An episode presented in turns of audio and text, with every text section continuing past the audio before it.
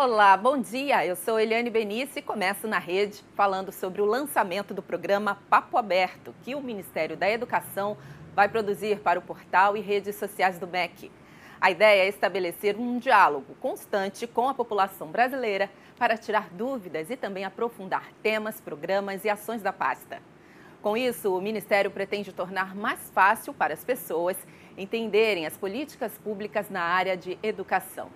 Com o slogan Você Pergunta, o MEC Responde, os internautas poderão interagir e enviar mensagens e vídeos pelas redes sociais ou pelo e-mail papoaberto.mec.gov.br. O vídeo deve ser gravado na horizontal e o áudio não deve ter interrupções ou ruídos.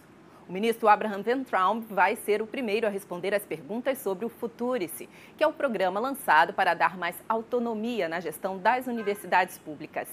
Participe e deixe a sua pergunta nos endereços que estão aí na tela para você. A italiana Luna Lomonaco é a primeira mulher a conquistar o prêmio SBM de Matemática, concedido pela Sociedade Brasileira de Matemática. Ela é professora do Instituto de Matemática e Estatística da Universidade de São Paulo e, a partir de 2020, passará a integrar o corpo científico do INPA, Instituto de Matemática Pura e Aplicada.